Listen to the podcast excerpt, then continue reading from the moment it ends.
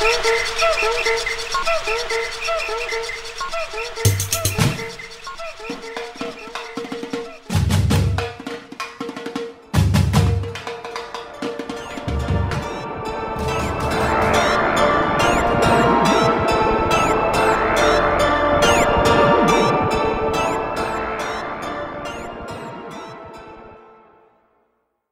Start recording agora. Ma oi! Valendo! Meu nome é Natália Salazar. E eu sou a Renata Schmidt. E esse é o podcast Patramada Criminal. Sejam bem-vindos. Bem-vindes!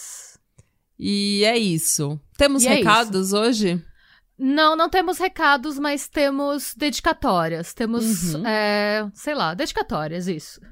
Isso, dedicatórias. É, como a gente vai pular direto pro episódio, eu vou começar. Como que eu vou começar? Tô- Gente, desculpa, a gente tá cansada. Na O verdade. quê? Nós? Não. Jamais. ok, já me organizei. Tá. Eu quero dedicar, na verdade, esse episódio pra duas pessoas barra instituições. Ok. A primeira é o Pequeno Rodapé, que vocês devem conhecer. Que é o pequeno rodapé, gente, o Que é- pequeno gatinho, que É. também tem cara de cansado, igual a gente. Ele é a coisa mais Sim. fofa, dá vontade de morder ele. Sim. Ele tem uma cara de grumpy cansado, assim, tipo, o que, que você tá falando comigo? Sim, é pro rodapé e pras humanas dele. Porque assim, eu sei que eu não tô conversando com o gato, eu sei que eu tô falando com as humanas dele, mas ao mesmo tempo eu sinto que eu tenho uma intimidade com esse gato, sabe? Sim, a gente se sente mais amigo do gato do que das humanas, na verdade, porque a gente a gente sempre ele, elas sempre falam: "Ah, as humanas do pequeno rodapé". E daí você Sim. acha que você tá falando com o gato. Exatamente. Então, assim, eu antropofor... antropoformizei? É isso, Sure. né? Uhum. É, eu, eu sei que eu estou falando com humanos, mas na minha cabeça é um gato, enfim. É um gato. Gente, Pequeno Rodapé é o no- foi também o nome que as humanas do Rodapé deram para um lar temporário para gatinhos que buscam uma casa e que faz hospedagem e pet sitter em Natal, no Rio Grande do Norte. É. Elas mesmas falaram pra mim que Natal enfrenta uma situação de saúde pública com milhares de gatos espalhados pela rua. Hum. Se vocês quiserem ajudar ou se vocês moram na região e quiserem adotar, vocês podem acompanhar o perfil, é arroba pequeno rodapé, tudo junto, sem acento, no Instagram. Uhum. Lá, elas divulgam sempre os gatinhos que estão buscando um lar. Elas falam que você pode olhar lá até você se apaixonar por um, ou por muitos. Pois é. É, elas também divulgam rifa. Por exemplo, faz algumas semanas o Pequeno Rodapé precisou fazer uma cirurgia.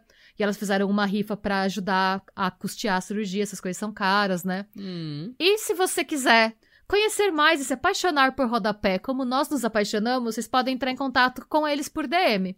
As humanas do rodapé são maravilhosas e super simpáticas, gente. Elas Sigam são maravilhosas, ouvintes do pod desde o início, é, extremamente gentis, extremamente educadas, extremamente solidárias, uma, pessoas incríveis que a gente realmente respeita muito e que a gente adora. E que estão fazendo um trabalho maravilhoso que eu acho que todo mundo devia tentar fazer, mas é, não é todo mundo que tem é, como é que eu posso falar? Não é todo mundo que resolve dedicar tanto tempo e a própria casa para ajudar o- animais. Porque quem ajuda animal sabe que sua casa inteira fica tomada pelos animais. sua vida inteira fica tomada pelos animais. Então é uma causa extremamente nobre. Sim. Hum, E a segunda é, indicação, barra dedicatória que eu quero fazer é pra Ângela. Eu não vou falar o nome inteiro dela, mas ela sabe quem ela é. hum. É, que trabalha na Adote um Gatinho. Ela é voluntária da Adote um Gatinho e a gente conversou essa semana e ela falou pra eu divulgar o projeto Adote um Gatinho. É, se vocês quiserem conhecer, eles estão trabalhando na causa do, de resgate e de doação de gatos faz acho que 20 anos, 15 ou 20 anos Uhum. lá em São Paulo. É uma das ONGs mais conhecidas. E vocês podem conhecer o projeto indo para a página adoteumgatinho.com.br. Além dos gatinhos para adoção, o site tem informação sobre as políticas de adoção e informações sobre cada gato. Foi, eu tô dedicando esse episódio para Ângela também, porque foi a Ângela que levou o Baltazar pra minha casa, meu gato, gente. Se vocês não seguem meu Instagram, Hum. por favor, sigam, arroba com X, X-I-M-I-D-I-T-I. Mas se vocês me seguem, vocês vão ver que tem mais foto dos meus gatos do que minha. e o meu gato, o Baltazar, ele tem, é um senhorzinho, ele vai fazer 13 anos esse ano. Hum. E foi a Ângela que levou ele pra minha casa. Basicamente, foi com ela que eu entrei em contato. Inclusive, quando eu tava pesquisando o roteiro, eu mandei e-mail pra ela com fotos do Baltazar. Hum. E por que que eu tô falando tudo isso pra vocês, gente? Porque eu, é, a gente vai reforçar isso mais no fim. Eu vou voltar pra esse ponto no final. Esse episódio vai ser um círculo. Uhum. Mas é muito importante a gente falar sobre a importância de você conhecer lares e ONGs responsáveis no que se refere à adoção de animais.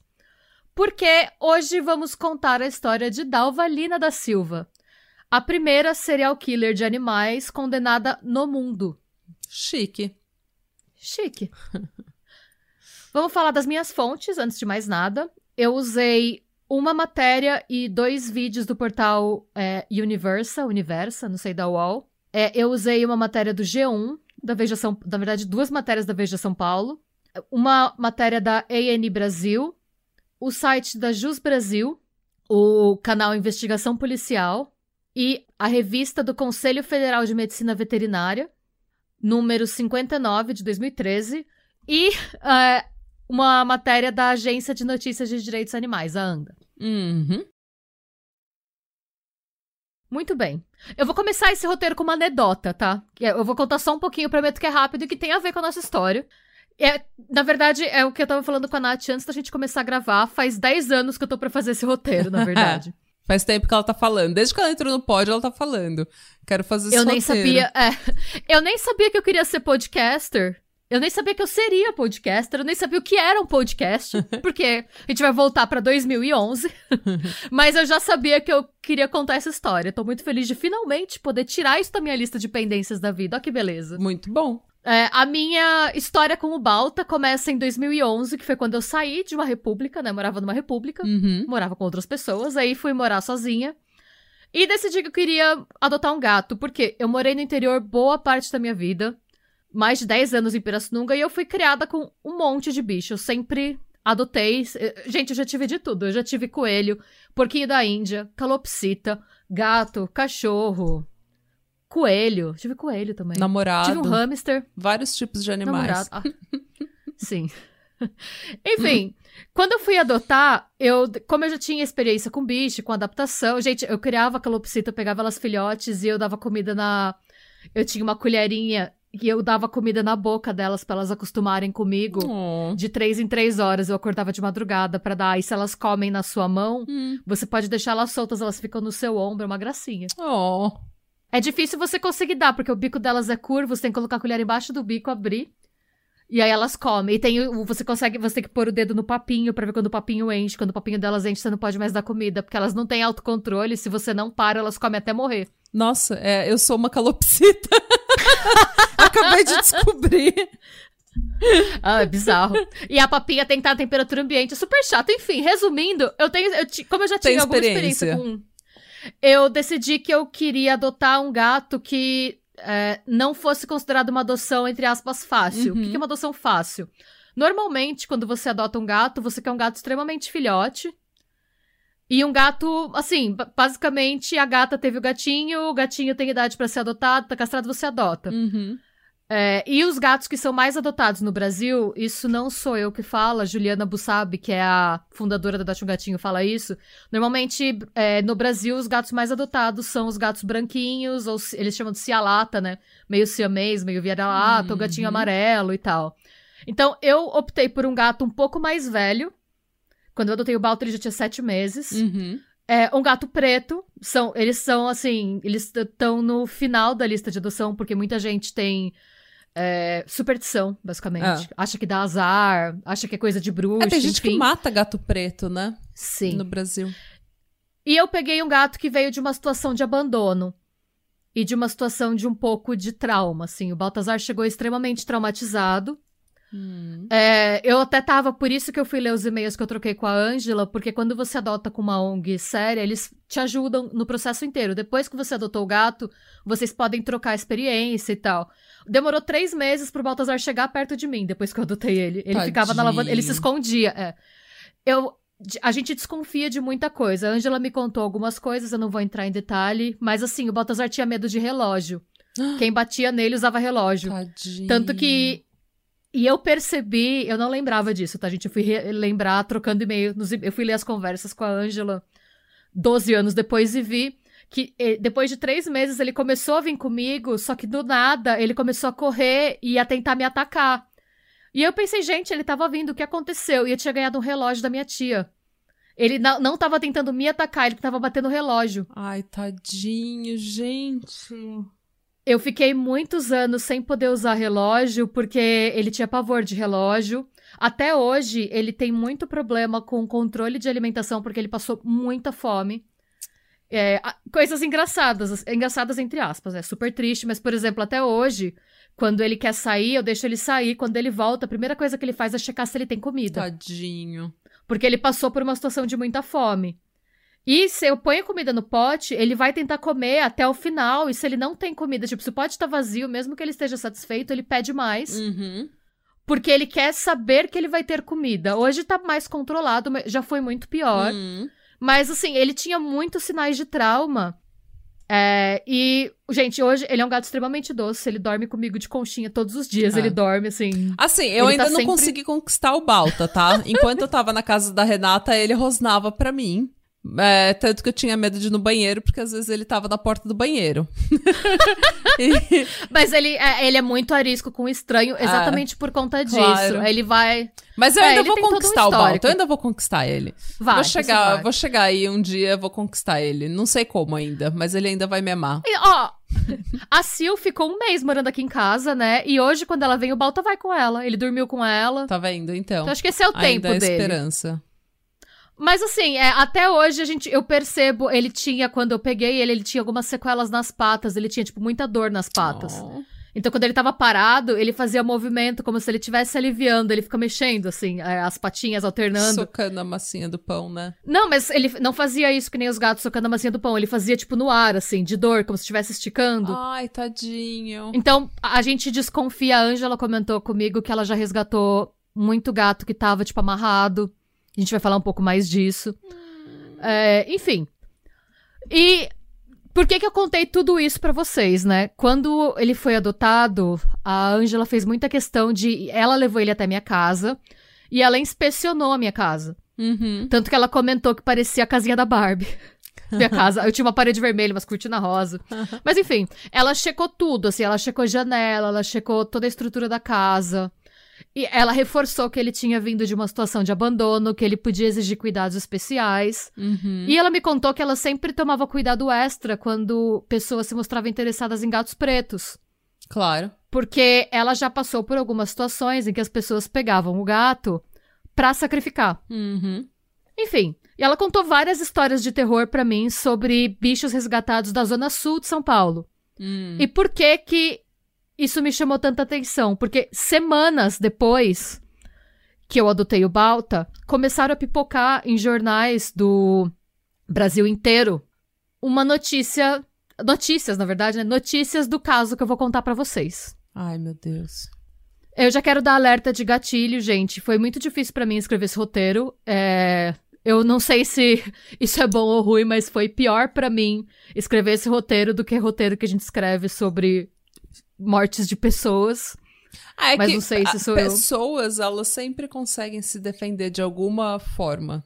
A gente que é humano, a gente consegue falar, a gente consegue expressar o que a gente está sentindo, a gente consegue se defender de outros humanos até um certo grau. Mas quando é uma criança indefesa, um animal indefeso, eles não têm voz nenhuma, eles não conseguem expressar o que eles estão sentindo, É. eles não conseguem se defender. Então é uma coisa que machuca mais a gente, porque é, uma, é um, um, ser, um ser completamente indefeso, completamente vulnerável. É. É.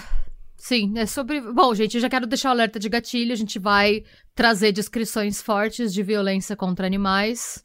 Então, se é o tipo de coisa que você acha que vai estragar seu dia, é melhor pular esse episódio, tá? Tá. A gente se fala então na segunda-feira. Tchau, Ré.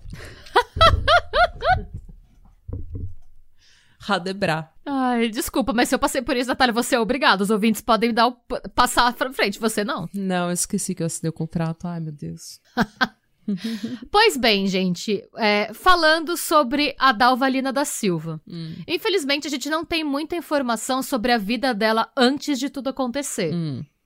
O que a gente sabe é que quando a nossa história começa, de 2011 para 2012, a Dalva já atuava há mais de uma década como voluntária, entre aspas, e ela oferecia a casa dela, na zona sul de São Paulo, como lar temporário para cães e gatos. Hum. A Dalva não tinha nenhum problema financeiro, ela era viúva de um médico, e esse médico deixou ela com uma pensão boa, boa o suficiente para ela conseguir não só. Ela tinha. A casa em que ela morava era dela. Uhum. Além disso, ela tinha outros três imóveis registrados no nome dela. E ela pagava escola particular para as duas filhas, tudo isso sem precisar trabalhar fora. Tá. E resgatava todos os cães e gatos, né? Então, assim. Até agora a vida dela é perfeita. e é, essa é a Dalva. E aí agora eu quero dar um pausa, uma pausa na história da Dalva para falar um pouquinho também sobre a Juliana Bussab. A Juliana Bussab, ela é a fundadora da ONG Adote um Gatinho. Uhum. Que a gente já deu as informações no comecinho, se vocês quiserem pesquisar, vocês podem olhar. Inclusive, eu lembro que quando eu adotei o Balta, o Adote um Gatinho foi o primeiro site que ele foi convertido para o formato de aplicativo. Ah. Então era muito fácil você olhar até online. É, é uma ONG muito. Eles têm uma super estrutura. Uhum. Quando a nossa história acontece, a ONG já está em atuação há mais de uma década. Uhum. E por que, que eu tô contando tudo isso? Porque a Juliana, ela é a nossa heroína da história. Tá. O que, que aconteceu, né? Como que a Juliana conta essa história? Mais pra frente a gente vai pegar um depoimento dela também, vai ter a voz dela, vocês vão ouvir e tal. Mas a Juliana é foda, tá, gente? Hum. Por quê? A Juliana teve o que a gente chama de o um mínimo de senso crítico, e eu vou entrar nesse mérito um pouco mais pra frente. A Juliana conta que a ONG já estava totalmente estruturada, ele já tinha atuação há muito tempo, e ainda assim, o orçamento da ONG era extremamente apertado. Para vocês que não têm muita. Sei lá, a gente tem ouvinte nosso que não tem bicho, não sabe direito como funciona, né? uhum. né? Normalmente, essas ONGs, o que, que elas fazem? Elas pegam os animais, muitos deles vêm de situações de abandono, estão machucados, foram judiados.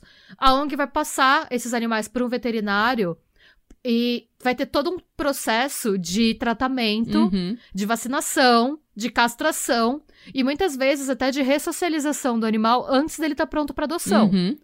Tudo isso toma tempo e tudo isso custa dinheiro. Sim.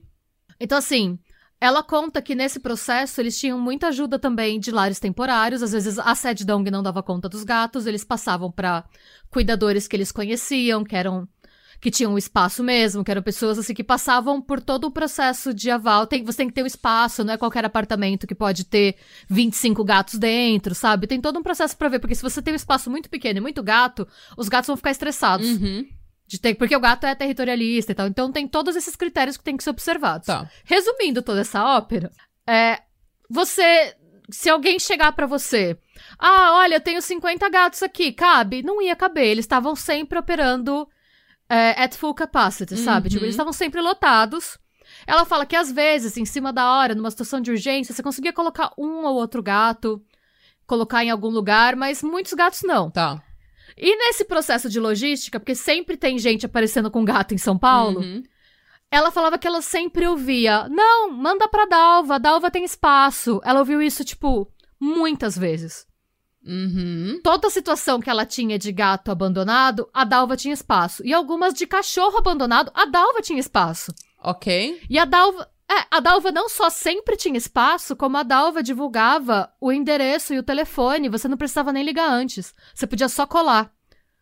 O que ela fala, a Juliana, que era não é normal. Normalmente, quando você faz esse trabalho, você não divulga seu endereço assim, para quem quiser, porque senão as pessoas vão começar a literalmente jogar os bichos na sua porta, bater e correr. Claro.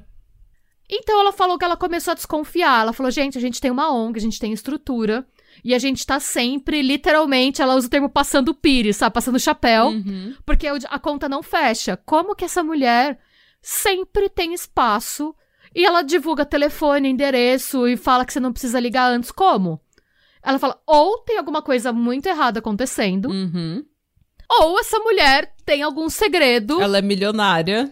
É, de qualquer maneira, eu preciso descobrir se ela tiver algum segredo, sei lá, vai que ela consegue. Vai que ela tem alguma técnica que ela pode me ensinar e que o meu business, assim, a, minha causa. Melhor, é, claro. É. E aí ela ligou pra Dalva, se apresentou. Ela falou: Ah, Dalva, então é o seguinte, é, eu sempre escuto falar que você sempre tem espaço, você inclusive divulga seu endereço para as pessoas deixarem bicho. E eu queria entender é, melhor como que você faz e tal, né? E aí a Dalva falou: Ah, isso. A Juliana disse que a Dalva falou: Ah, não, é. É que eu tenho um sítio no Paraná e eu mando todos os gatos pra lá. Ela falou: ah, então você não, você não é uma casa, você não é um lar temporário? Porque no começo ela tinha impressão e todo mundo que falava com ela falava que a Dalva era uma voluntária que tinha um lar Uhum. temporário. Ela, não, não, Claro. eu, eu fico com eles pra mim, no meu sítio no Paraná. E ela falou, gente, não faz sentido. Ela falou, olha. Ela falou que ela começou a fazer as contas. Ela pensou, olha, no último mês, eu pensando por cima, eu fiquei sabendo de pelo menos 100 gatos que foram mandados pra ela. Ela falou, pelo menos, isso que ela que chegou nela. Porque, de- de- fora o povo que fica sabendo no Disse que Disse, porque a Dalva, ela não tinha um site, ela não tinha nada. Era A propaganda dela era boca a boca. Uhum. Era assim, se não, nenhuma ONG quis, a Dalva pega. Ai, gente. E aí ela falou assim, Dalva, e eu- eu achei que ela foi bocuda e eu gostei dela falar isso. Ela falou, Dalva, você vai me desculpar, mas a conta não fecha. Você vai me desculpar, mas nada do que você tá falando faz sentido, Dalva. E ela falou assim: a conta não fecha, porque assim, ela falou: se você não doa. E você. Eu, eu contei que você recebeu pelo menos 100 animais no último mês. Se for assim, todo mês, como que você dá conta? E aí ela respondeu: Ah, não, eu cobro uma taxa. Ela cobrava 35 reais por animal na época. O que não paga. Nem Nada, a comida pensa- do mês. Se você levar em conta que precisa de, é, muitas vezes, castrar, veterinário, vacinação, alimentação, não, paga. 35 não paga nem a ração do mês de um gato. Não, não paga. A conta não fecha. E ela falou: ah, além do que eu cobro, eu tenho uma pensão boa do meu marido e eu vendo sabonete artesanal. De novo, Dalva, nada tá fazendo sentido, Dalva. Onde que você se formou em contabilidade, Dalva? É. Ela falou: Dalva, vou ser muito sincera com você. Aí eu vou pegar. Pra não falar, eu vou pegar aspas exatamente do que a Juliana falou na entrevista. Na hora eu saquei que era mentira, pois ela não conseguiu me explicar direito da onde saía o dinheiro. Eu sei quanto custa manter um abrigo. E ela nunca foi ligada a nenhuma organização. Nada. Hum. E nisso, o que, que ela fez? Ela falou, Dalva, eu não posso, tipo, falar você está fazendo alguma merda, mas eu sei que você está fazendo alguma merda. Uhum. E eu vou informar as ONGs que você está fazendo alguma merda. E aí ela falou que a Dalva ficou pistola com ela. Ela falou, faça como quiser. E bateu o telefone na cara dela. Dalva. É. Gente, vamos lembrar que a gente tá em 2011. Isso era meados de 2011, julho, agosto. Não tinha Instagram na época. Hum. Só existia Facebook. E, na, gente, em 2011 as pessoas ainda se escreviam e-mails. Parece esquisito. Hum. Mas é verdade. O que, que a Juliana fez? Ela escreveu um e-mail explicando isso. Gente, só pra vocês saberem. Aconteceu isso, isso. Isso ela explicou a situação que eu acabei de explicar pra vocês. Hum. Só pra vocês saberem, nada faz sentido, essa mulher é uma bruxa. Uhum, hum. Ela explicou, ela contou do telefonema e falou: gente, então fiquem espertos, fiquem atentos, não doem animais pra essa mulher, porque o que ela está contando não faz sentido, a conta não fecha, não é possível que ela cuide de todos esses animais. Uhum. E ela conta que ela recebeu vários tipos de reações. E algumas reações negativas. Ela fala que tinha gente que ligava pra ela falando: "Se tá louca, eu conheço a Dalva há 15 anos. Eu já levei centenas de animais pra ela." e teve gente que falava: "Obrigada por me avisar, vou ficar esperta", enfim. Dias depois que a Juliana mandou esse e-mail, uma conhecida dela tinha acabado de resgatar 16 gatos em um prédio em São Paulo. E a ONG estava lotada, a ONG não tinha espaço. A Juliana falou pra ela: olha, um ou dois eu consigo, mas 16 não dá. É. É, e aí ela falou, ela explicou a situação pra Juliana. A Juliana falou: olha, pra, de hoje pra amanhã eu não tenho como pegar os gatos. Mas faz assim: fica com os gatos com você, me dá alguns dias que eu vou passar, eu vou ver, eu vou ligar pra mais gente e tal, eu vou, vou mexer os pauzinhos aqui e vou ver. Se eu consigo espaço pra você pra pelo menos uma parte dos gatos. Tá. E ela falou que na cabeça dela, ok, vou pensar nisso amanhã, vou resolver, beleza. Só que na manhã seguinte, essa conhecida ligou, falando assim: ah, Juliana, releva, não precisa mexer os pauzinhos, eu já arrumei um lugar pra eles, eu deixei com a Dalva. Ixi. Aí a Juliana falou: mulher, você não viu meu e-mail? E ela: não, que e-mail? E aí ela falou: dá uma olhada, essa mulher. E ela contou pra mulher, ela falou que essa amiga dela ficou desesperada, começou a chorar. Claro. E aí a Juliana falou: calma, eu vou ligar pra Dalva e eu vou pedir os gatos de volta. Isso assim, a, ela que tinha conversado com essa amiga dela na véspera, tipo 5 da tarde. Hum, Isso era o dia seguinte, tipo meio-dia. tá. Aí ela ligou pra Dalva e ela meteu o louco. Ela falou: Oi, Dalva, minha amiga deixou uns gatos aí com você ontem à noite. Eu consegui lugar pra eles na ONG, eu tô indo aí buscar. Uhum. E a Dalva falou: Nossa, eu acabei de mandar eles pro Paraná. Cara. E aí a Juliana respondeu. Ela falou: Eu tô pegando a frase que a Juliana deu na entrevista.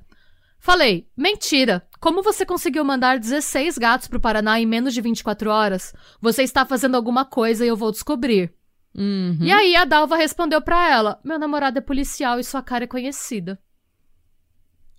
Sua cara é conhecida. Sim. Dalva do céu. É. Isso é foda, porque quando, naquela época mesmo, quando você ia no site do Adote um Gatinho, tinha o rosto da Juliana e da sócia dela. Mano. E ela. É. Vocês acham que a vida de- do tráfico de drogas é uma vida difícil? Vocês não sabem de nada. A vida de ONG de gato, velho, é muito mais. É muito mais. Mano. É muito mais perigosa, é muito mais thug, é muito mais. Parece um episódio dos Sopranos esse episódio. E é só tipo, o que, que você tá falando? De tráfico de drogas, gambling, é, cassinos ilegais? Não. Jogo do bicho? Não. ONG de gato. Pois é. Mas calma, que fica mais sopranos ainda. Ai, meu Deus. Porque sabe o que, que Juliana fez? Juliana deu pra trás? Não.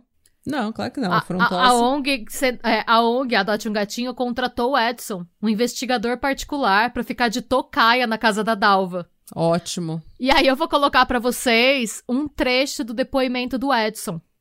Todo mundo imaginou que realmente ela levava esses animais para fora, para esse sítio que ela disse que tinha no Paraná. Então a minha função era acompanhar esse carro e saber para onde iam esses animais.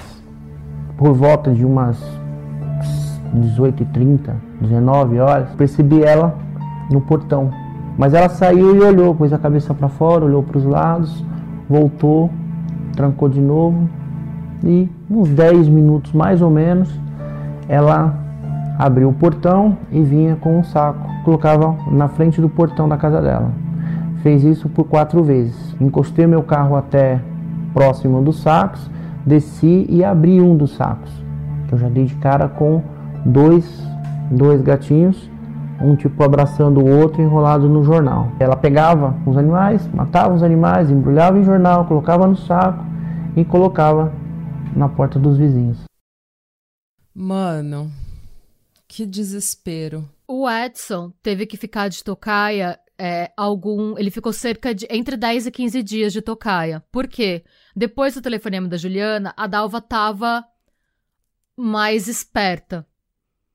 E o que, que o Edson Uhum. percebeu? Porque assim, é, vocês ouviram, né? Ele, ele foi encontrando esses gatos, mas ele começou a notar a movimentação das pessoas. Ele depois ele deu um depoimento bem extenso. É, vocês conseguem achar no próprio portal da Universa do UOL, se vocês quiserem ver tudo. Mas ele fala que ele começou a notar. Então, tipo, dia tal, tal horário, parou uma pessoa com tantos gatos e entregou pra ela. Hum. E o que chamou muito a atenção dele foi que ele viu um senhor que levou uma cadelinha que ela tava com um lacinho rosa no pescoço. Desses de quando você leva pra banho. Hum. E aí ele achou esse cachorro, essa cadelinha no, num dos sacos de lixo com o lacinho. Ele reconheceu que ela tinha sido levada e morta no mesmo dia por conta do lacinho rosa. Mano do céu. Então, coisas que chamaram a atenção dele. Primeiro, quando ele viu essa cadelinha, ele percebeu que do jeito que os bichos entravam, em algumas horas os bichos eram executados. Segundo, que a Dalva não deixava ninguém entrar na casa.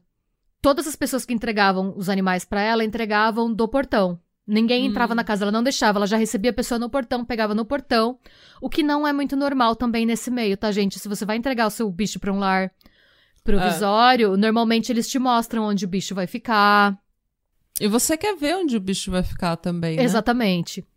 Gente, ele levou, e é uma coisa assim, bem difícil, porque ele levou alguns sacos de lixo pra ONG. Pra eles poderem fazer uma denúncia. E a Juliana e os outros voluntários da Dote um Gatinho começaram a abrir esses sacos e a contar. Tem uma foto muito forte que a gente vai postar depois nas redes sociais, que é deles empilhando e eles abrindo os jornais e colocando os bichos para fotografar para fazer a denúncia. Hum. Só, gente, em 10 dias, eles catalogaram 37 animais mortos. Mano do céu. Depois disso, a gente ficou sabendo que o comportamento da Dalva causava estranheza entre alguns moradores da rua. Teve uma vizinha que ela deu um depoimento, ela preferiu não se identificar, mas a, essa vizinha disse que ela percebeu que a Dalva descartava entre 6 e 7 sacos de 100 litros de lixo, hum. três vezes por semana, às terças, quintas e sábados, exatamente na hora que o caminhão de lixo passava. E assim, morava ela, uma das filhas só, a filha mais velha já tinha saído de casa, e o namorado policial, aí o marido policial, não sei. Ou seja, né, que tanto de lixo essa mulher produz. E aí tá uma ativista que chama Marli Deluca, que tava também na equipe que, de acusação da, da Alva, ela conta, uma casa com três pessoas adultas e uma criança. Ah, então desculpa, a filha mais velha morava com ela. É isso. Hum. Uma casa com três pessoas adultas e uma criança descartar cerca de 2 mil litros de lixo por semana é algo inconcebível. Não tem, a, a menos que seja reformando a casa. Mesmo assim, a reforma não é eterna. Pois é. E assim, gente, esse, entre aspas, business deu muito dinheiro para ela, tá? Eles estimam é, que ela matava 300 animais por mês. cobrando 35 reais por animal, façam as contas. Ela conseguiu. Eu... É, pois faça. 35 vezes 30. Não, 300. É 10.500 reais. Por mês. Por mês. Eles estimam que ela ganhou mais de um milhão de reais. É, isso foi uma estimativa depois, no, no, tempo todo que ela ficou em atividade. Esse é um grande problema, porque ninguém sabe há quanto tempo ela tá em atividade. Gente. E aí a gente também entra no mérito de esse tipo de crime. É, pelo menos na época em que aconteceu, ele era considerado extremamente leviano. A, a Juliana fala que quando ela fez a denúncia, ela pensava, ok, eu vou denunciar, claro. porque não dá para essa mulher. Mas ela vai ter que pagar duas cestas básicas e foda-se, ela vai seguir, né? Então. Tipo, uma coisa que salvou meio que. que fez a diferença, vai, nesse rolê, é que em 2012, é, quando o o Edson entregou as provas, a gente já estava em uhum. janeiro de 2012. É, eles prosseguiram com a denúncia. A Dalva foi formalmente uhum. acusada uhum. em 2012. É, por conta do artigo 32 da Lei 9.605-98, relativa a maus tratos contra animais, e ela pôde responder em liberdade. Mas alguns meses depois, quando o processo da Dalva ainda não tinha acontecido, foi assinada a Declaração de Cambridge sobre a hum. Consciência Animal. É, o que, que é isso, né? Vamos falar um pouco sobre isso, porque eu não conhecia e eu fiquei chocada. Eu também não sei o que é isso. É bem interessante. Ela foi assinada no dia 7 de julho de 2012. Hum. A Declaração de Cambridge sobre Consciência Animal foi escrita pelo Philip Lau e editada pelo Jaak Panksepp, Diana Rice, David Edelman, Bruno Van Swinderen, pelo próprio Philip Lau, né, que foi quem escreveu, e pelo Christoph Koch. Uhum. A declaração foi proclamada publicamente em Cambridge, no Reino Unido, né? No, como eu já falei, no dia 7 de julho de 2012, uhum. na Conferência Memorial Francis Crick sobre a consciência em animais humanos e não humanos, no Churchill College, da Universidade de Cambridge. Essa declaração foi assinada por todo mundo, na presença do Stephen Hawking, uhum. na sala do na sala de Balfour, no Hotel Duvan, em Cambridge, no Reino Unido. Tudo muito Por que, chique. que eu falei tudo é. Não, é tudo muito chique, tudo muito oficial. É. Inglaterra, o Stephen Hawking tava lá. Eu, qual que é essa declaração? Nós declaramos o seguinte. Eu tô lendo, tá, gente? A versão oficialmente traduzida da Declaração de Cambridge. Hum. A ausência de um neocórtex não parece impedir que um organismo experimente estados afetivos. Evidências convergentes indicam que os animais não humanos têm substratos neuroanatômicos, neuroquímicos e neurofisiológicos de estados de consciência juntamente com a capacidade de exibir comportamentos intencionais. Hum. Consequentemente, o peso das evidências indica que os humanos não são os únicos a possuir os substratos neurológicos que geram consciência. Animais não humanos, incluindo todos os mamíferos e as aves e muitas outras criaturas, incluindo polvos, também possuem esses substratos neurológicos. O que, que tudo isso quer dizer? Até 2012, a ausência do neurocórtex, que é uma parte, uma área do cérebro, Hum. era usada pela comunidade científica como argumento para dizer que animal não tem consciência. Tá. Que os animais não sentem como a gente. Uhum. Essa declaração apresenta a conclusão de um grupo de neurocientistas de que os humanos não são os únicos animais com estruturas neuro- neurológicas que geram consciência. É a primeira vez na história da humanidade em que a ciência admite que os animais apresentam consciência. Que os animais são sencientes, que os animais sentem dor, que os animais sentem empatia, que eles sentem abandono, que eles sentem solidão. Uhum. Pra gente pode não parecer muita coisa, principalmente se você gosta de bicho, mas o fato de que os animais apresentam consciência, e isso foi é, chancelado pela ciência, Uhum. faz com que os estados afetivos dos animais sejam importantes também do ponto de vista moral. Isso é, se um animal sofre, isso deve ser considerado moralmente, tanto do ponto de vista é, sociológico quanto do ponto de vista legal. Uhum. E isso foi usado pela promotoria para acusar a Dalva. Lindo. E aí eu vou pegar só um último trecho do, que- do papel dessa declaração, porque eu acho isso importante, tá? Uhum. As várias situações que causam sofrimento aos animais passam a ser questionadas, pois a neurociência mostrou que, de fato, os animais experimentam situações favoráveis e desfavoráveis. A declaração de Cambridge cumpriu, cumpriu o relevante papel de inverter o ônus da prova.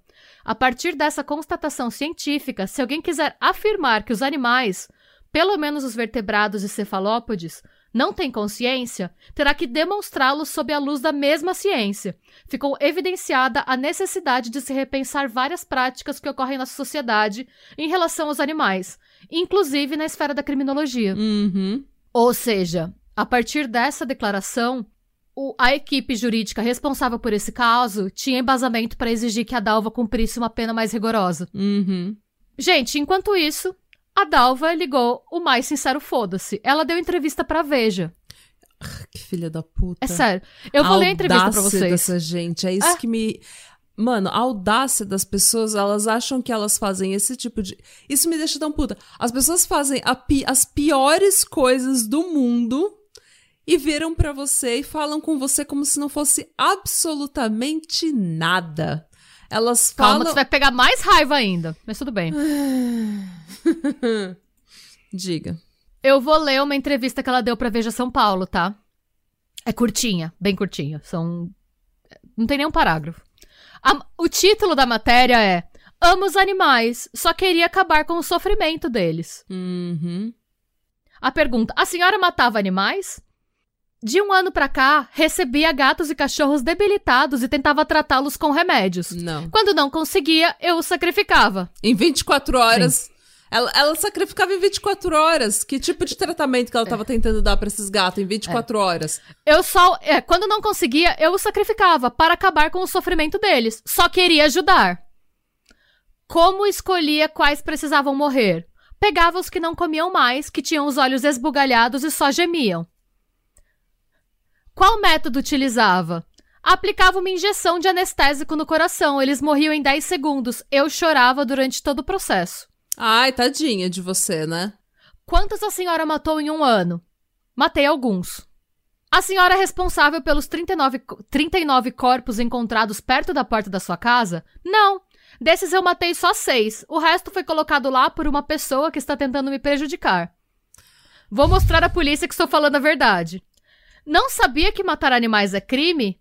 Não sabia. Achei que estava fazendo bem. Tinha pena dos bichos. E calma que você vai ficar mais revoltada ainda. Achei que eu estava fazendo o bem. Gente, um parênteses, tudo que ela falou é mentira, tá? E tudo que ela falou foi desacreditado pela, pela perícia. Não estamos tirando a nossa cabeça. Foi feita uma perícia em todos os animais encontrados. Por um. Eles usaram, inclusive, um perito da USP, um perito forense da veterinária da USP. E ele desmente tudo que ela falou. Inclusive, ela chegou a sacrificar gatinhos filhotes que não tinham nenhuma doença. Nenhum dos animais. Ela fala que os bichos não comiam. Todos os animais estavam com o estômago encolhido de fome. Ela não alimentava nenhum dos bichos. É. Ai, meu Deus. Mas não- a gente vai entrar nesse mérito mais pra frente. E aí se prepara pra ficar mais revoltada, porque ela aguardou o julgamento em liberdade, né? Em 2013, ela foi encontrada vivendo numa chácara no Paraná, Hum. na qual ela foi. é, Ela cuidava de animais, entre eles uma ovelha e uma égua. E aí, uma equipe da ANDA, né, da Agência Protetora dos Animais, ela foi pra essa chácara com uma câmera escondida e filmou a Dalva com os bichos. E no vídeo, ela afirmava pra essa pe- é, Era uma, é, uma- um repórter, basicamente, pegou uma câmera escondida e fingiu que tava caminhando e puxou papo com ela quando reconheceu ela. Tá. No vídeo, ela afirma que ela gosta muito de animais, que ela é vegetariana. É. Uhum. E ela fala que ela comprou a égua pra evitar que a égua sofra. E aí eu vou pegar uma aspas do que ela falou nessa câmera escondida. Eu tenho gato, cachorro. Agora comprei essa égua faz quatro dias, magrinha, doente. Eu tô tratando ela, mas já está melhorando. Nesse, mas já está melhorando. Nesse pouco tempo, ela já está melhorando, pois eu cuido bem. Ou seja, Mano. a maior serial killer de animais da história estava em liberdade naquela situação com É. animais. Gente. Em 2015, o julgamento finalmente aconteceu. A promotora responsável pelo caso foi a Vânia Tuglio, e ela ficou extremamente indignada com o nível de barbaridade, sadismo e crueldade do caso, e ela pediu que a Dalva fosse condenada pela morte de todos os 37 animais individualmente, somando as penas de cada um, como se faz no Lindo. caso de assassinato de várias pessoas por o mesmo criminoso. Lindo. E agora eu quero dar mais um alerta de gatilho, porque agora vai ficar pesado, vou entrar na, na parte da perícia. Tá. O perito que necropsiou os corpos dos 37 animais, ele afirma que os animais foram assassinados de uma maneira extremamente cruel, que provocou grande sofrimento e extrema dor em cada um deles por até 30 minutos. A Dalva tinha um modus operandi, gente. Ela tinha uma assinatura. Ela tinha as duas coisas, né? São um pouco diferentes. Ela tinha um. é, ela tinha um método e ela tinha uma assinatura. Tá. A assinatura dela, ela usava ketamina. A ketamina em animais de pequeno porte, dependendo da dosagem, ela não é um tranquilizante, ela acelera o seu coração. E o que ela fazia é que ela injetava a ketamina direto no coração dos bichos até o coração explodir. Só que, como ela não tinha experiência nenhuma em veterinária ou em anatomia nem nada, ela não tem formação. ela, ela- fazia que nem uma açougueira. É, ela injetava a agulha repetidas vezes numa tentativa insana de atingir o coração deles. Todos os animais necropsiados foram encontrados com várias perfurações no peito. E eles morreram ou pelo coração explodindo ou de hemorragia interna, porque às vezes ela demorava tanto pra tentar acertar que o bicho morria antes dela acertar o coração. Gente. A, a cachorrinha do lacinho rosa, ela tinha 18 perfurações. Gente. Todos os animais foram encontrados com agulhas enfiadas pelo corpo. E aí, eu vou falar um pouquinho. O perito, né? Eu vou falar um pouquinho do perito. Foi o Paulo César Maiorca. Ele é professor do Departamento de Patologia da Faculdade de Medicina Veterinária da USP. E ele fez pelo menos duas declarações extremamente chocantes. A primeira foi que, para conseguir é, perfurar os animais daquela forma, os animais tinham que ser crucificados. Eles eram amarrados como se fossem uma pessoa crucificada, com as pernas juntas e os braços abertos. E a segunda coisa, que foi a que eu achei pior, é que, por conta da declaração de Cambridge, dos estudos decorrentes dela, a gente sabe, e o perito confirma, que os animais sabiam que estavam morrendo. É. É, a juíza que estava responsável pelo caso, ela inclusive se interessou por esse comentário do perito e ela quis saber mais. Ela perguntou se os animais tinham consciência de que estavam sendo mortos. E o perito respondeu que sim, que o tempo todo eles estiveram plenamente conscientes do que estava acontecendo. O perito também confirmou que nenhum dos animais apresentava nenhum tipo de doença ou lesão que comprometesse a saúde dele. Todos eram saudáveis e alguns, inclusive, já estavam castrados e prontos para adoção. Então, o laudo cadavérico desmentia a alegação da Dalva de falar que os animais estavam em estado terminal. Que era por piedade ou por misericórdia. É. Sim. Ela não é nenhum angel of death, ela não é nenhum anjo da morte. Não. Ela é simplesmente uma sádica horrorosa. Sim. A Dalva disse que ela. Porque tem outra coisa, né, gente? A ketamina, é, você não pode adquirir a ketamina sem licença. Ela conta que ela adquiriu a droga de um veterinário que era amigo do falecido esposo dela.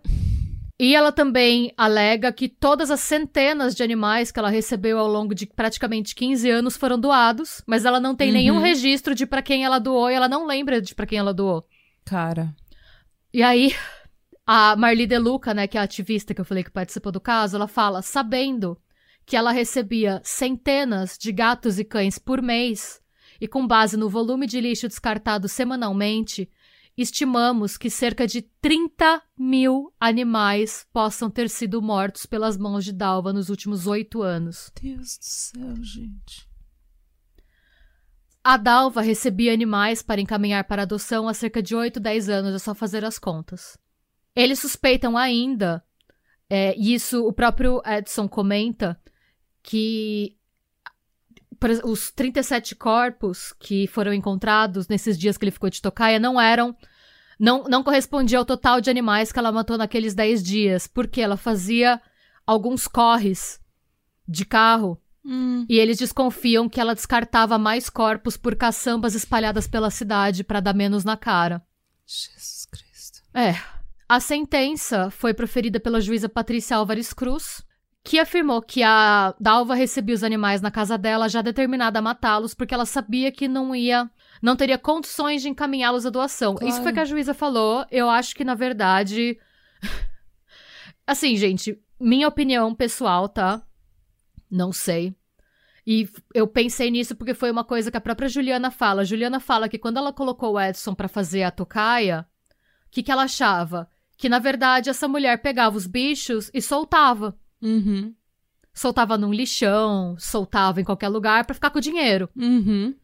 Pra mim, se ela tivesse fazendo isso pra ter só o ganho financeiro, ela faria isso, porque dá muito menos trabalho você fazer isso do que você Claro. Do que você matar com ketamina e você perfurar o gato e tudo, todo o trabalho Exato. que você faz. Não, não tem. Ela faz isso por prazer. Ela fazia por puro prazer.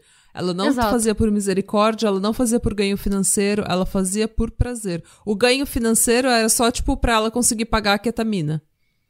Nem só por isso. Ela aumentou. A casa dela tinha quatro andares, tá? Eu vou entrar em detalhes da casa dela. Ah, não, eu vou entrar em detalhes da casa dela agora.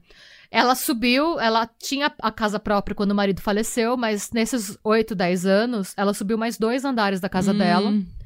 E o primeiro andar da casa dela era praticamente uma câmara de extermínio. Hum. Era tipo, era o andar da morte, assim. Era por isso que ela não deixava ninguém entrar. Ela recebia da porta. Porque era onde ficavam. Tem foto depois, se vocês olharem. Gente, tinha animal. Os animais chegaram no nível. anim- Alguns animais foram resgatados com vida da casa dela. Cerca de 12 gatos e dois ou três cachorros, eu não lembro. Mas alguns animais, eles estavam tentando se matar pra comer uns aos outros de tanta fome que eles estavam passando na casa. Ela não alimentava. Tem foto, se vocês olharem a matéria da Universa, eu vou dar o nome da matéria pra vocês. A matéria chama Desmascarei uma assassina, a história da gateira Juliana Bussab que investigou a primeira serial killer de animais a ser presa no Brasil. A matéria tem fotos dos gatos, vão ver gato cego de um olho, que perdeu o olho em briga. É, é assim, é assustador a situação dos bichos. É, é, é o equivalente a um campo de concentração de bicho. Mano. É isso. É. Eu vou ler a fala que a juíza deu quando proferiu a condenação. A fala foi: a Ré tem todas as características de uma assassina em série, com uma diferença. As suas vítimas são animais domésticos. De resto, os crimes foram praticamente seguindo o mesmo ritual, com uma determinada assinatura, com traços peculiares e comuns entre si, contra diversos animais com qualidades semelhantes em ocasiões distintas. E o que é bastante revelador, não há motivo objetivo para os crimes. O assassino em série, como o próprio nome diz, é um matador habitual. A Dalva foi condenada a 12 anos, 6 meses e 14 dias de detenção, e ela pôde recorrer em liberdade. Filho da puta. Ela recorreu, perdeu e recebeu uma pena ainda maior. Que ótimo. Lindo. Pois é.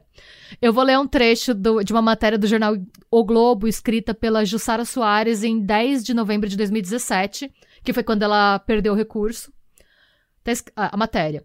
Condenada em 2015 a 12 anos de prisão por matar 37 cães e gatos, a dona de casa Dalvalina da Silva teve, na quinta-feira, sua pena aumentada para 17 anos e 6 meses de reclusão, em decisão de segunda instância da décima Câmara de Direito Criminal em São Paulo.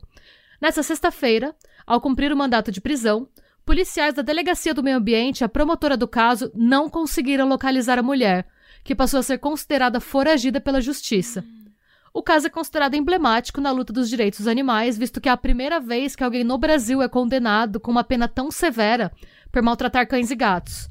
Na nova decisão da justiça, Dalvalina foi condenada a 16 anos e 6 meses pela morte dos animais, além de um ano por uso de medicamento de uso restrito a médicos veterinários. A dona de casa, segundo os autos, executava os bichos com uma injeção no coração. Esse foi o primeiro caso em que uma pessoa foi condenada, tipo, no mundo, por matar animais como um assassino em série. O que existe na literatura criminal em outros países eram pessoas que executavam animais em massa, todos de uma vez. Hum. Agora, é, se você considerar casos de pessoas que agiam como um serial killer, mas cujos alvos eram os animais, a Dalva foi a primeira pessoa.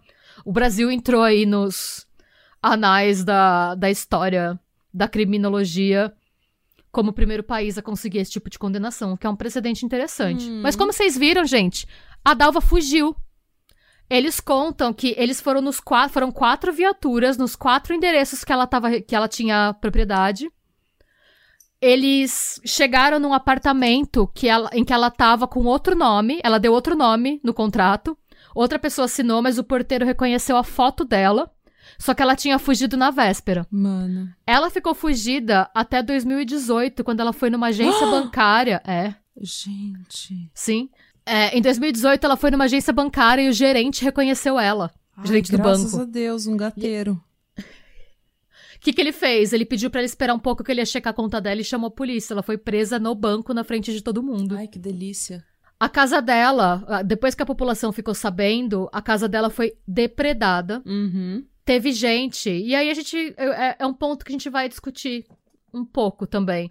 Teve muito muito ativista de direitos dos animais que doou, levou o gato pra casa dela antes de saber de tudo isso e que passou mal quando ficou sabendo o que tinha É acontecido. claro, imagina a sua consciência sabendo disso. Teve gente que teve, tipo, ataque cardíaco, que foi parar no hospital, foi Claro, bem. Eu eu fico te- imaginando eu o teria um senhorzinho. Eu teria Sim, um ataque de senhorzinho, é. pânico, gente. Meu Deus, sabendo que a sua. Você, na melhor das intenções, levou o gato, o seu gato, ou o gato que estava cuidando, para um abatedouro. Eu fico pensando no senhorzinho, gente, que foi levar a cadelinha no banho tosa. Tipo, Ai, na. gente. E, infelizmente, esse caso teve um impacto psicológico em todo mundo envolvido. É, e aí a Juliana fala um pouco sobre isso. Quero, eu vou colocar um trecho do depoimento dela pra vocês ouvirem. Ela falando do impacto que esse caso teve na vida dela, mesmo depois da Dalva ser presa. É, eu acho que todo mundo que, que esteve naquela noite, na- no lugar, no dia do, do flagrante, eu acho que não só eu, como todo mundo que esteve lá, acabou presenciando uma coisa assim tão horrível de se ver que eu acho que é difícil você simplesmente no dia seguinte, ou mesmo 10 dias depois, ou 15 dias depois, você falar, ah, ok, vida normal, fiz minha parte, que bom que eu descobri tudo mais, que bom que eu vi todo esse trabalho e agora ela não vai fazer mais. Foi uma coisa que, assim, ficou na cabeça de todo mundo e ficou é, causou assim uma série de problemas emocionais para todo mundo e para mim principalmente assim a- a- eu, eu fiquei relembrando aquela abertura dos sacos e, e enfileirando aqueles gatos e as agulhas. E depois veio aquela cena horrível que a gente ficou sabendo que a gente quando quando a gente viu as fotos do Edson é que a gente pôde ver que a cachorrinha, que foi uma cena que chocou todo mundo e que apareceu em todos os lugares, que a cachorrinha que o Edson fotografou chegando com o lacinho rosa, com a gravatinha rosa, era a mesma que a gente abriu e, entendeu? Quer dizer, a pessoa que levou essa cachorrinha teve o trabalho, ela acreditou tanto que essa cachorrinha tem uma segunda chance que ela, ela levou dar banho, né? Ela levou no pet shop e falou, deixa eu dar banho para entregar ela bonitinha para ela ter chance de adoção. E aí eu ficava com aquilo na cabeça, a- a- aquela foto, e aí a cachorrinha e a gravatinha e, a, e o, a seringa, né? E a- a- as, as marcas e as. Enfim, aquilo tudo assim. Aquilo eu des- eu destruí o meu emocional e eu acho que o de muita gente, porque você não esquece aquilo. Você nunca mais esquece. Claro que a gente sabe que tem coisas horríveis por aí, mas aquela cena e, e, assistir tudo aquilo e a frieza com tu, como tudo era feita, principalmente por, ter, por ser quase, quase uma. Você vê, era, uma, era um, assassinato em série. Ela conseguia matar 20, 30 animais, colocar para fora da casa dela, o lixo levava embora e ela conseguia pegar mais 30 animais durante a semana para fazer isso semana após semana após semana e depois a gente ficar sabendo que essa mulher fazia isso há anos. Mano. Nossa, eu, eu, já fiquei tão emocionada com esse cara. Aí você vê que ela fica, ela chora, né? Ela fica muito emocionada. Enquanto ela tava falando, eu vi a foto da cachorra. Ai. Nossa, não. Eu, você fez o que. Eu não tive coragem de olhar a foto da cachorra. Nossa, não. É, eu, gente, eu, é, é, não, não, eu falei, eu fiquei muito mal com esse caso. Eu tô dando graças a Deus que a gente tá gravando, porque. É, é, é, muito pessoal, assim. Mas e é aí... uma história que você precisa contar. Esse é o problema Sim. também. A gente não pode não contar porque é um caso pesado. Precisa contar, precisa Sim. falar. Sim. É, e assim, o que, que me deixa mais irritada?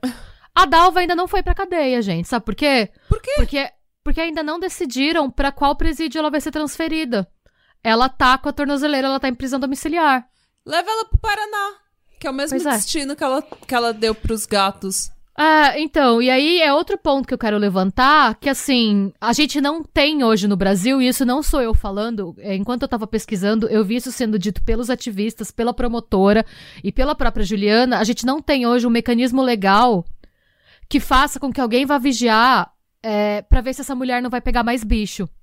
E é por isso que, assim, eu vou fazer muito post com a cara dessa mulher. Sim. A gente vai compartilhar de tempos em tempos, porque assim. Vamos deixar ela bem famosa. Sim, e porque o que, que eu acho? Vê, essa mulher tá agora na casa dela. Quem garante que ela não tá pegando bicho de rua? Que ela não tá usando outro nome? Uhum. Que ela não tem um fake no Facebook? A gente não tem nenhum mecanismo legal que faça com que ela possa ser vigiada para não ter mais animais. Uhum. Então, assim, no momento, gente, eu não tenho certeza, tá? É, eu peguei a informação de que ela tá aguardando saber para onde ela vai ser transferida do canal Operação Policial, que foi uma das minhas fontes. Eles fizeram uma live com esse caso no ano passado. E na live eles falam que até o ano passado, pelo menos, ela estava aguardando a informação de para onde ela seria transferida. Então, eu procurei se tinha algum update, não tem quase nada sobre ela, pelo menos não dos mecanismos de busca daqui, né? A Europa é um pouco é, chata para esse tipo de coisa, então eu não sei se vocês descobrirem alguma coisa sobre ela que eu não pude achar uhum. em Google e tal, fique à vontade para falar aqui. E como eu falei, eu quero voltar pro começo. O que, que você pode fazer para não contribuir para que esse tipo de coisa aconteça? E para ONGs de resgate animal que sejam conhecidas como o Pequeno Rodapé e o Adote um Gatinho. Uhum. É, obviamente, gente, eu também quero deixar bem claro que em nenhum momento eu tô falando que a culpa é de quem deixou o gato ou o cachorro na porta dessa mulher. Não é. Claro que não, gente. Não tinha amor. como ninguém saber. Eu tenho certeza que ninguém fez isso sabendo o que ia acontecer. Mas, assim, se você vai entregar um animal em algum lugar, pesquisa primeiro aonde você vai entregar. É, é uma grande red flag você. A pessoa não te deixar entrar, a pessoa pegar da porta, Uhum. Porque você tem o direito de ver onde o animal vai ficar, ver se o animal tem condição de ficar onde ele vai ficar. Outra coisa, é, por exemplo, no meu caso com o Balta, tanto com o Balta quanto com o Morfeu. Eu mandei foto para as cuidadoras, é, né, para as pessoas que me deram. Eu adotei meus dois gatos. E eu mandei. O primeiro ano, eu mandava foto, assim, todo mês, para elas verem que o gato tava bem. Claro. E elas falam para você, pelo menos os dois casos, a Ângela eu fiquei meses, até como o Baltazar veio de uma situação bem difícil, eu fiquei meses conversando com a Ângela, ela me recomendou até floral pra pôr na água dele quando ele tava muito nervoso, então a gente hum. ficou meses com essa troca, eu mandando foto e tal. É, e até agora, quando eu, fui, quando eu voltei para ler os e-mails, eu mandei mensagem para ela com foto do Balta, atualizada como ele tava. Eu falei que ele hoje era um gato irlandês, a gente foi conversando e tal. Ela sabe que a gente vai fazer o caso sobre isso. Uhum. É, então, assim, você a, se você dá o animal em algum lugar, ela não, ela não tem. É, ela não tinha registro de para onde os bichos tinham ido, entre aspas. Assim, o que não, não é, gente, isso não, não existe. Isso você. Não é normal, gente. Não é normal. Então, o que você pode fazer para evitar que isso aconteça é, se você achar um animal, você levar esse animal para ONGs que sejam reconhecidas e que tenham um trabalho sério. Infelizmente, essas ONGs às vezes estão lotadas, mas você não acha que é melhor você esperar um pouco com o um animalzinho na sua casa do que você entregar rápido pra uma pessoa que aceita qualquer bicho e depois descobrir que aconteceu isso, sabe? Pois é. Mesmo que você às vezes tenha que falar com. Tipo, você não tenha como, você precisa se mudar para um apartamento ou alguma coisa assim, alguma coisa na sua vida tá muito urgente, você precisa. É, não ter o gato, sabe? Você precisa doar o gato ou o cachorro fala com alguém que seja de confiança, pergunta para todo mundo no trabalho. Eu duvido que não tenha uma pessoa que fale, ó, oh, tá bom, eu vou pegar por uns três meses até a ONG e tal pegar, entendeu? Tipo, vai aparecer alguém, gente. É melhor do que faça de tudo para não deixar na mão desse tipo de gente, sabe? Porque infelizmente eu duvido muito que ela seja uma, uma, uma exceção, sabe? Eu acho que ela, eu acho que tem muitas dalvalinas aí na na vida Sim. que a gente não conhece, a gente nunca fica sabendo, porque a gente não teve uma Juliana que foi atrás. Então, tomem cuidado, gente, pelo amor de Deus. É, e fora que assim, no caso da Dalva, é, o que aconteceu foi que a Dalva fazia isso há muitos anos, como muitos serial killers que a gente conta a história aqui fazem. Uhum. Você fica folgado, porque você fez por muito tempo e nunca deu nada. É. Então ela começou a ficar mais abusada. É. Foi por isso que ela chamou a atenção. Agora pensa em quanta gente não faz isso em escala menor. Uhum. E nunca, e nunca chama é atenção. pega. Pois é. E uma outra coisa que eu, eu vou levantar essa bandeira, eu não posso. Eu, eu, eu, não vou afirmar nada, porque a gente tem que ter responsabilidade jurídica, agora que o pod está crescendo. Hum. Mas assim, eu quero jogar o questionamento, eu fico me perguntando como que você mora na mesma casa com, uma pessoa que mata os animais assim. E tem um detalhe: os vizinhos depois deram depoimento que os vizinhos ouviam gritos de animais da casa. Uhum. E os vizinhos achavam que eram os bichos brigando. É. E eu fico me perguntando: tinham três adultos na casa? Pois é. E ninguém sabia? Era tudo escondido? Como que ela. Fico como que ela aprendeu? Eu acho é. muito estranho. Eu vou, eu vou... Acho estranho. Muito não tô afirmando estranho. nada, tô achando estranho. É, o que a própria Juliana fala, foi por isso até que isso me chamou a atenção. Isso é engraçado, né? Porque eu também não tinha pensado. Ela fala que a sensação geral foi: nossa, ela foi condenada, que alívio, é uma vitória. Mas será que não tem outras pessoas que participaram disso e não foram responsabilizadas? Uhum. Até que ponto você consegue morar no mesmo ambiente? Até que ponto você mora numa casa e você escuta grito de animal todo dia? E não de um animal, de dezenas de animais todo dia. Não, e se você mora numa casa e você vê se entra e sai de bicho, entra e sai de bicho, e essa tal fazenda no Paraná, que tá recebendo todos os bichos, você nunca. Tipo, você nunca estranho, né? questiona. Né? Estranho, achei estranho. Pra cotar estranho. o nosso novo bordão. Nossa, que estranho. Nossa, que estranho. E assim, em algum lugar ela aprendeu como executar. Como, da onde você tira? Porque é bem específico você dar uma injeção direto no coração para o coração explodir. Ela não tem nenhuma formação médica. Como que ela aprendeu que esse é um modus operandi eficiente para você matar? Uhum.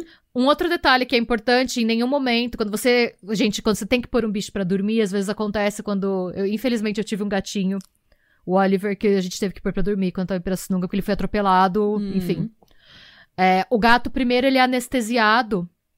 E então, quando o gato morre, quando ele é. Quando eles dão a injeção para ele morrer, ele tá muito relaxado. Uhum. E gato normalmente morre de olho aberto. Uhum.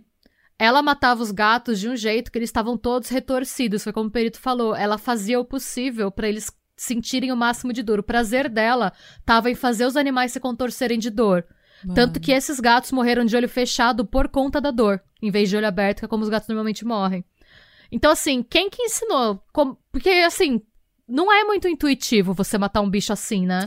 Não. Quem que te quem ensina? Crucificado cheio de, fa... de agulhada no peito. Não, não é intuitivo. Sim, e aí vale lembrar que ela foi casada com um médico que morreu cedo. Uhum. Então, não sei, tô só levantando alguns pontos, assim, de coisas estranhas. Nossa, que estranho. Que esse estranho. É, esse Que é o estranho. momento. Nossa, que estranho. Nossa, o, no- que estranho. o novo quadro é. do podcast. Onde a gente conta casos e a gente só fala, nossa, que estranho. Mas é verdade, é muito estranho, né? Estranho, né? Muito. É... Esqueci o que eu ia falar. Eu também precisei colocar um, um cachorro antes. Eu tinha um Golden Retriever antes do, do George. E a gente precisou colocar ele pra dormir. infelizmente. É, é, eles te dão anestesia, o cachorro dorme antes de, Sim. morrer, né? Ele dorme completamente, ele tava tranquilo. e- Relaxado, eles morrem relaxados é completamente jeito. relaxado. E é uma questão assim, é quando ela dá a injeção final, é, é segundos, né? Até acontecer, tipo, é segundos. Não tem uma, um, não tem nada de dor. Então é, é uma coisa muito tranquila que é, eu acho que essa é a morte que todo mundo devia ter, sabe? É uma morte tranquila, dormindo, em paz, relaxado. Mas ela Cara, eu não consigo nem. Eu não sei nem o que falar, sinceramente. Eu tô tão. Eu só quero pegar o George e abraçar o George e dormir com ele na cama. Nossa, eu fiquei essa semana inteira, às vezes do nada. Eu chamava meus gatos só pra abraçar eles. Ah. Do nada, assim, de graça. Tipo, e aí eu falava, você sabia que você é muito bonito? Você é bonito e você é muito fofinho. tipo, Ah, e é isso, gente. Abraça seu É cachorro, isso. abraça seu gato. É. Se você tem cachorro, dá. Gente, vai caminhar com esses cachorros, treina seu cachorro, treina seu gato, dá carinho, dá atenção. Não é só manter em casa no quintal, não, viu? Vai passear com os cachorros. Cachorro precisa cheirar, cachorro precisa lamber, cachorro precisa treinar, precisa caminhar, precisa correr. Mesmo que ele seja pequeno, não fica criando cachorro em apartamento só. Vai e anda uns 10 minutos extra com seu cachorro, sabe? Dá um, um petisquinho a mais pro seu cachorro, dá uma atenção uns 10 minutinhos mesmo que você esteja super eu acho que depois desse episódio todo mundo vai abraçar os cachorros. É, vai abraçar muito- seu cachorro e fala pra ele que ele é maravilhoso. seu gato, Abraça sim, seu é- gato, é. sua calopsita. Sua calopsita. Não abraça sua calopsita, ela não vai mais. Mas faz carinho na- no topete Na- dela, é, no elas gostam muito. dela. É isso, Enfim, gente. é isso, gente. Desculpa, eu sei que foi meio pesado. Meio pesado. É. Esse, esse episódio fez o do Rock Theory parecer um, um passeio de- no parque, assim. Um... Ai, mas, gente, mas todo mundo tem que saber, porque assim, de verdade, eu não Todo duvido que essa que mulher esteja usando um fake e Uhum. colocando anúncio de bicho. Então, eu vou espalhar bem a cara dela. Eu vou fazer que nem a gente faz com alguns casos que estão em andamento, porque enquanto essa mulher não for pra cadeia, eu não vou sossegar. Isso. E, gente, por favor, vai até o nosso Instagram. ah, ou pega. Não interessa se você. No- se você não quiser dar engajamento pra gente, pega da internet a foto É, dessa exatamente. mulher. Tá? E compartilha, Ou- e compartilha. Compartilha em todo. Toda vez que você estiver sem fazer nada, compartilha a foto dessa mulher nas suas redes sociais. Em todas elas. Sabe? Deixa, assim, a- deixa essa mulher famosa. Eu espero que ela tenha Exatamente. ódio da- de mim e da Renata, porque a gente deixou ela famosa. Eu acho que ela. Esse é meu sonho, meu novo sonho. Que ela fique na cadeia pensando na no, no nosso podcast e planejando a vingança dela quando ela sair. Foda-se, porque a gente não mora no Brasil, então venha. Foda-se. Eu quero que ela Ai, não, saiba é. que foi a gente que deixou ela famosa. Bora, gente. Vamos fazer É isso. isso aí. Não, é, vamos tornar ela bem conhecida, gente, porque às vezes você pode estar salvando a vida de. Vai saber quantos animais. né? A gente não sabe, a gente não sabe onde ela tá, não tem nada. Eu não achei nada dessa mulher. E você vê, ela aguardando o julgamento, ela foi se meter com bicho, Pois é. cachorro, gato. é- Então, assim. É... Audaciosa. é, não, dá pra ver que é uma descontrolada. Pra ela chegar nesse nível, é uma coisa que ela não. E eu não tô defendendo ela, eu tô falando que é uma coisa assim, ela é uma sádica. É, a Juliana descreve ela como um erro da natureza. É isso. É. É um erro da natureza que, assim, ela, tem, ela pelo jeito só tem prazer quando ela mata bicho. Uhum. Então, é, com certeza ela tá achando um jeito. Ela vai ser a pessoa que na cadeia, se aparecer um ratinho, ela vai dar um jeito ela de vai matar. torturar o rato, é. É. Então, assim, vamos tornar a cara dela bem conhecida, porque a gente não sabe. Vai, às vezes ela tá usando um fake, você vai lá entregar o animal, abre a porta lá, é a Dalva. Então você é. tem que ver a cara dela e saber que é ela e falar, ó, não. Aqui esse gato não fica. Pois e é. denunciar. É, isso, Exatamente. gente. Bora trabalhar E- pra colocar essa mulher na cadeia agora. Exatamente. A gente vai colocar fo- mais fotos com detalhes do caso durante a semana. Quando tiver imagem forte, não vai ser a primeira, vai ser no carrossel e vai ter um alerta. É. Então não se preocupem, não vai aparecer nada do nada desagradável na sua timeline. Uhum. Mas o- vamos tornar o carão dela conhecido, gente. É isso, aí. Isso. Mais uma vez, muito obrigada à família Rodapé, Pequeno Rodapé, por fazer um trabalho tão bom, por cuidar tanto dos gatinhos com amor. Gente, siga o perfil do Rodapé e sempre Sim. que vocês puderem ajudar de qualquer forma, as humanas do Rodapé são maravilhosas. Sim, tá elas são. Um beijo, esse episódio é dedicado pra vocês. Sim. E, por favor, gente, vai lá, vai ajudar. sabe, se elas estiverem fazendo rifa, compra rifa. Se estiver fazendo sorteio, participa do sorteio. Que às, às vezes pra gente custa tão pouquinho, sabe? Às vezes é só um compartilhamento, às vezes é só uma foto, uma coisa que você compartilha nas redes sociais que já ajuda tanto. E Sim. não custa nada Uhum. pra você. E se você quer adotar ou se voluntariar e você mora em São Paulo, tem Adote um Gatinho também. Pois é. Como vocês sabem, eles não só são uma ONG super séria, como são super-heróis e super-heroínas é. defensores de gatos. Então, Pois assim, é. se você quiser, tiver com tempo, às vezes você não tem grana, mas você tá com tempo, você pode se oferecer pra ser, para receber gatos, ou, e gatos na sua casa, né? Ou de repente ir ajudar nas feirinhas de adoção, ou ajudar no site. O que não falta são opções pra você se voluntariar se você quiser. Ah, o que não falta é trabalho, gente. Essa é a É. realidade. Quem quer, tem- sempre tem um trabalho, Sim. tá? Vai lá, ajude. E é isso, gente. E muito obrigada. Eu adorei. O- é, adorei ter- que você finalmente contou esse caso. Odiei o caso inteiro. Sim, E- nossa. Eu, eu tô dando graças a Deus que eu já contei, porque agora eu posso tirar ele da minha cabeça e procurar É. outra coisa, porque tá me fazendo muito mal. Pois é, eu vou ter que editar leve. ainda esse, esse episódio. Ai, sorry. eu vou ter que ouvir tudo isso de novo. Nossa. Mas é isso, gente. Tchau. Obrigada pela audiência. Paciência, suculência, sejam Suculência. bons, busquem conhecimento, E não maltrate os animais. não maltratem os animais e não vão pro meio do mato. É, e se você maltratar os animais, pau no seu cu. É isso aí. Tá bom? Esse, esse é o recado. E beijos. Tchau. Bra. Pesado, né?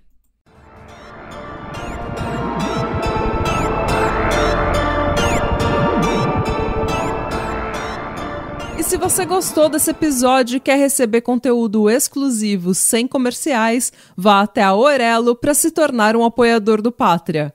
Você também pode se inscrever no nosso canal do YouTube para episódios inéditos todos os domingos. E agora sim, tchau!